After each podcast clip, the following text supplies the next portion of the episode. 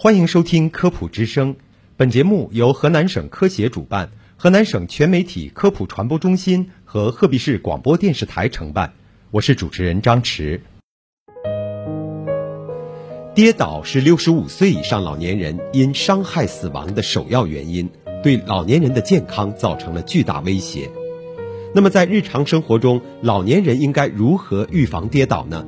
郑州市疾控中心专家提醒，要做好以下几点：一是室内保持充足的光线，在卧室、浴室和过道都装上夜间照明灯。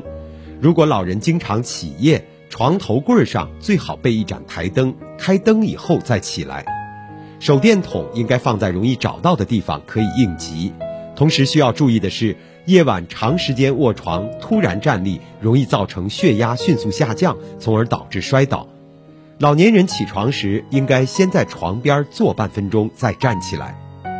二是改造居室格局，比如做好地面防滑，改造适宜老年人的走道，家具包边或桌子椅子选择圆角的，防止跌倒时二次损伤。浴室里要安装扶手，放置防滑垫等。老年人避免频繁更换居住环境，因为对环境的不熟悉也往往容易引起摔倒。三是选择合适的鞋子和衣物，应该购买有防滑鞋底的鞋子，而且在选购鞋子时要试穿。女性如果脚背比较宽大，建议穿男款鞋。衣服呢要合身儿，特别是裤子不能太长。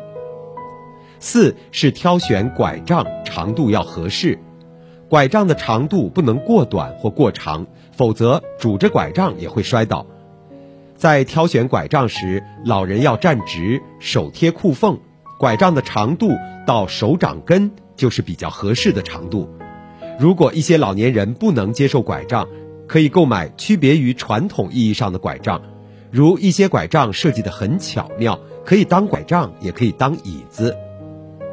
五是合理用药。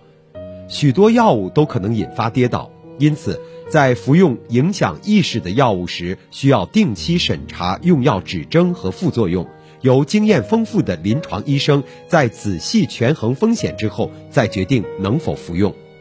另外，糖尿病患者出门应准备一些糖，预防服用降糖药后因低血糖引起的跌倒。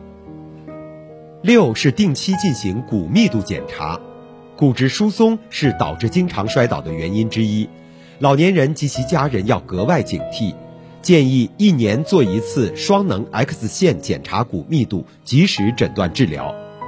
老年人平时可以注意补充一些钙，多晒太阳，多运动，预防骨质疏松。